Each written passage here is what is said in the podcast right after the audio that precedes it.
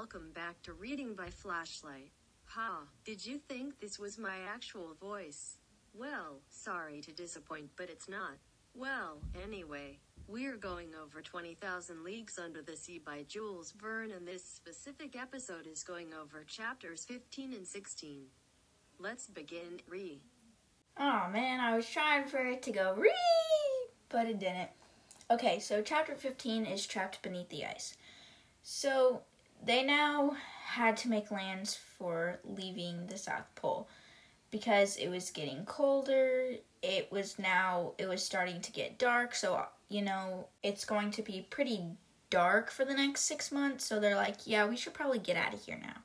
So at three o'clock in the morning, Aronnax is woken by just this violent blow that threw him out of bed.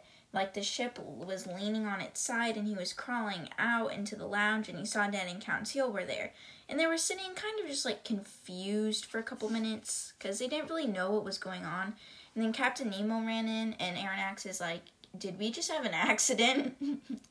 like, Aronnax, I, I think someone did have an accident. And Nemo explains how it seemed that an enormous iceberg had turned over, and as the base rose up, it trapped them between the base and the underside of the ice, the surface. So they're kind of trapped in a kind of tunnel. But he's still hopeful and optimistic that the Nautilus can get them out by moving forward and backward. So they're doing this for about three hours, and it gets to be 8 a.m and a second collision takes place. And so that he's like, okay, the road to the south, the the way to the, the path to the south that they were trying to make is blocked, and the iceberg is closed off every opening. He's like, but don't worry, we're not gonna die without trying everything. We still have three days worth of air supply left, and if we have to, we'll try cutting ourselves out through the walls of ice. And he's like, we're probably gonna have to get out and get pickaxes and just start chopping away. He's like, above us, it's 1,300 feet thick. On the sides, it's 50 feet thick, and below us is 30 feet. So they're to try to start digging a trench on the floor of the ice off the side of the ship. So they get to work, and they're alternating shifts for the next 12 hours, but they were only able to remove 3 feet of ice. And if they work like this, at this rate, they're going to need 5 nights and 4 days to cut through the ice, but they only have 2 days of air left. And on board, it was becoming more difficult to breathe because they were trying to save air for the tanks for the men who were going out to work. But eventually, that supply was going to be out too. So they finally made it down to six feet. But the air reservoirs are pretty much almost up at this point. Like their two days are up. They're they're just waiting to die. Everyone's just being overcome with like this sickness, this tiredness because they're not having fresh air some have become unconscious and are just really close to death. And there's still only three feet of ice remaining, and it's just they're working too slow. They don't have enough energy, and Captain Nemo decides that they should try crushing the last three feet of ice with the ship. Even though he was still breathing as little air as he could, Aronnax or Nemo was still planning to think and act and stuff. So Nemo goes to try out his plan, and it works. Conseil is with Aronnax and he's like, We're gonna go through. But Aronnax is like kind of fading away at this moment. He's like, he's too weak to answer, but he kind of like squeezes his hand to let him know that he, he understands, but he just doesn't know if he'll be able to make it. His face was purple, his lips were blue, and he wasn't really able to think. He couldn't hear or see anything, and as the hours were passing, he felt like death was just approaching and Conseil's like, "Hold on, we're we're below an ice field, and the captain's trying to break through." And he they feel the ship slant upward. They hear the powerful engines coming to life, and the ice cracked a little. They're going back down. They struck at full speed again. An opening. They're breaking through. The hatch springs open, and pure air comes flooding back into the Nautilus. And now we are going on to chapter 16, which is called The Attack of the Squid there hasn't really been that much to like explain my opinions on so far, so you might get like an actual book summary episode today. That'll be the first.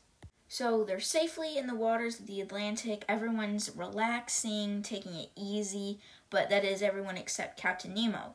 In the month since they had escaped the Great Ice Barrier, he had left Aronnax totally alone in his studies. He would no longer come into the lounge to explain stuff from the sea. He was just keeping towards himself more than usual. So they're kind of just going through their day to day as it's been the past month since they escaped, and suddenly the Nautilus just stops.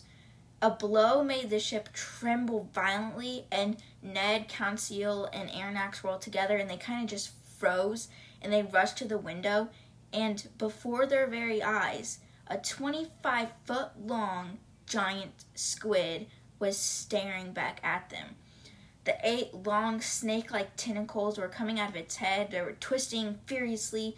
Suckers on the inside of each tentacle had fastened themselves to the windows of the Nautilus, and the monster's mouth was opening and closing rapidly. Its huge body, with a bump in the middle, formed a huge fleshy mass which weighed at least 50,000 pounds. And soon several other squids were appearing, and they were swimming all around the Nautilus, grinding their beaks against the steel hull. And at this point, Captain Nemo enters. He's looking worried. Aronnax is like, Is something wrong, Captain? Oh, you're gonna ask that question while you're being attacked by a squid. Gonna ask, Hey, what's the matter? Look out the window, bro. He's like, Yeah, Professor, one of these squids has its beak caught in our propeller and we can't move. And he says, What can you do? He's like, We're to surface the ship and wipe them out, obviously, but because our bullets are to have no effect on their flesh, we'll have to fight them hand to hand with axes. And that's like, And with harpoons? Yes, harpoons. Making their way up the ladder, no one seems to question the thought of going out and attacking a giant squid, but who cares? Captain Nemo said it was okay. They're going up the ladder. Two tentacles came in and grabbed a sailor in front, and the captain was trying to pull on him, and he pulled him out. And Captain Nemo let out a cry, and he rushed up the ladder. And this poor man was just being clutched by the tentacles, and he was being waved around in the air. He's probably being crushed. He was choking, but he was somehow managing to shout, "Help me! Help me!" But unfortunately, the poor man was done for. Nothing would have been able to save him from the squid's powerful grip. But nevertheless, Captain Nemo hurled himself at the squid, and he was repeatedly blowing his axe at him, cutting off tentacles. But just as he rushed at the eighth tentacle, the one that was crushing the sailor, the squid let out a spray of black ink, and they were all blinded by it for several moments. And when the spray cleared, the squid had disappeared, and with it the unfortunate sailor. But meanwhile, they were still attacking the rest of the giant squids, but not giant compared to the the giant one. And they were chopping at them with their axes, and Ned was plunging them with harpoons. And you know, they're just trying to get them away and kill them off, I guess. And once it was all over, Captain Nemo, who was covered with ink and blood, stood on the platform looking at the sea, which had swallowed up one of his men. Tears ran down his cheeks. Thanks for listening to this week's podcast episode of 20,000 Leagues Under the Sea. Make sure to come back next week for chapters 17 through 18, which is actually the last two chapters, and then season 3 will be over and we'll have to find a new book to get started with. But yeah, today's been more of like an actual episode because I've actually not had any too many comments to add into it. So I don't know if you enjoy that more like an actual summary or if you like how I add in stuff here and there of my own personal thoughts. But tell me what you guys think. Make sure to come back next week and check out previous seasons or previous episodes. And I'll see you guys later.